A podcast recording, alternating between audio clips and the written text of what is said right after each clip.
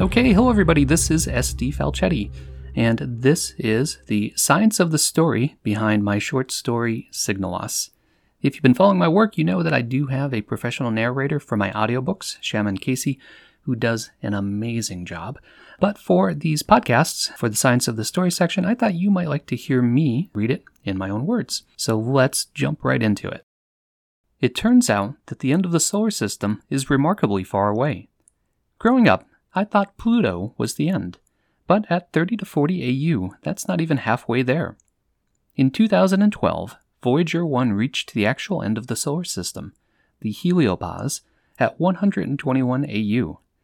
It's the actual end because it's the place where the pressure of the solar system is canceled by the pressure of the interstellar medium. In other words, it's where you've left the last tendrils of our solar system's influence and gone fully interstellar. In Signalos, the Aristarchus is somewhere between Pluto and the heliopause at 86 AU.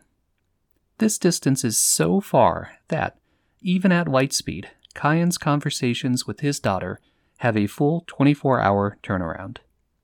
Just as an aside, I think it's amazing that there's a real-life spaceship that is much farther than the Aristarchus.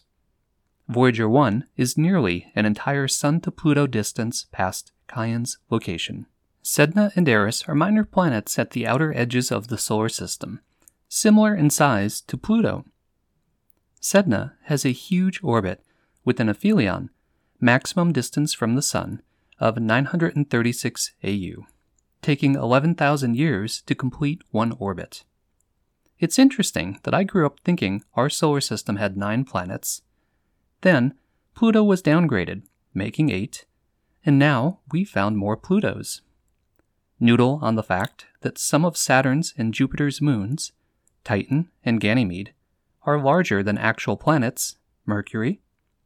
Then try to answer the question, how many planets are in our solar system? Although signal loss was inevitable from Kyan's position, solar flares accelerated it.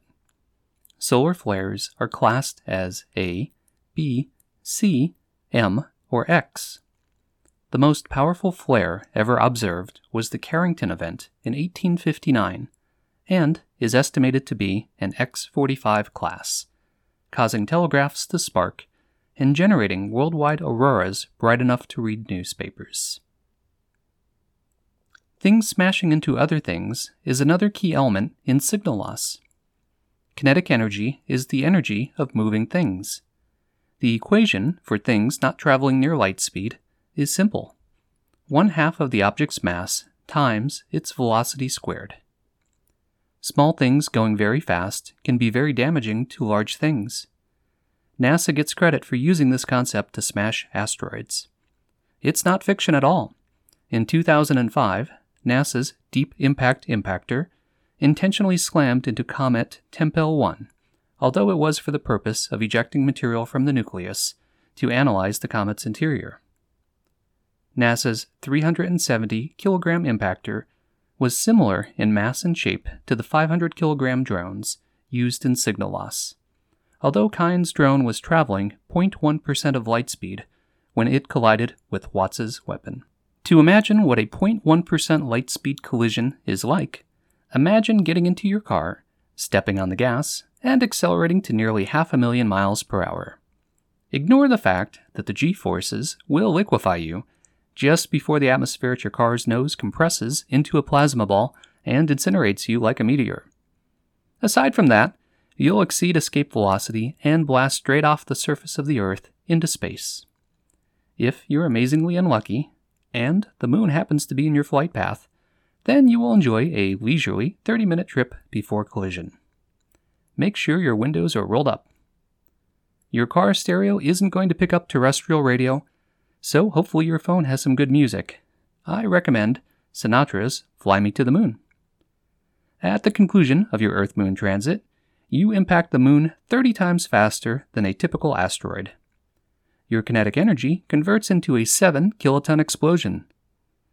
This will certainly eject some of the moon's surface back into space, and some of those meteorites may rain back to Earth as shooting stars. Way to go, Speedy.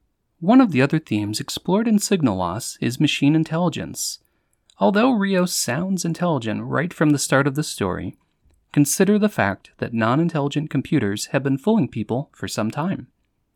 MIT's ELIZA program, created in 1964, fooled people into thinking they were talking to a psychotherapist. That's right, nearly 20 years before you were sitting cross-legged in front of your TV playing Circus Atari, people were chatting with computers via text interface. You can try it yourself online. In 2014, the Eugene Goostman program was the first to, debatably, pass the Turing test. The general Turing standard is, if you can't tell the difference between a computer and person, the computer is sentient. I think as expert systems become more competent and convincing, this definition will need to change. Clearly, the Eugene Goostman program is not sentient. If you read any chat logs from his conversations, he seems similar to the 1964 ELIZA program. Signalos also suggests that sentience enables decision-making which conflicts with programming. In 1942, Isaac Asimov introduced the 3 laws of robotics. They are 1. A robot may not injure a human being or, through inaction, allow a human being to come to harm. 2. A robot must obey orders given it by human beings, except where such orders would conflict with the first law. 3. A robot must protect its own existence as long as such protection does not conflict with the first or second law. Assuming Rios is programmed with similar laws, you can see the pickle he's in when he must choose between doing nothing, allowing Kyan and himself to die, or opening the Fabmod pressure door, killing Watts. Law 1 is alone enough to spin him into an endless logic loop. But throw in an order from Kyan, Law 2, and his own demise, Law 3, and you've got a real conundrum. And yes, Rios opened the Fabmod pressure door was a nod to the famous 2001: A Space Odyssey line, "Open the pod bay doors, Hal." It seems humanity is destined to argue with AIs about opening airlock doors. So thanks for listening to my podcast. Be sure to check back for more. I will have the entire Science of the Story series free here on my website, available via podcast, so you can always come here to get the latest. If you enjoy audio content, the first book in the Hayden's World series, 43 Seconds, is available as an audiobook, narrated by the very talented Shimon Casey. Shimon is the perfect voice for James Hayden, so be sure to check it out. You can purchase 43 Seconds on Audible or anywhere where audiobooks are sold. So as James Hayden would say, keep dreaming big, everyone. Thanks a lot. Talk to you later.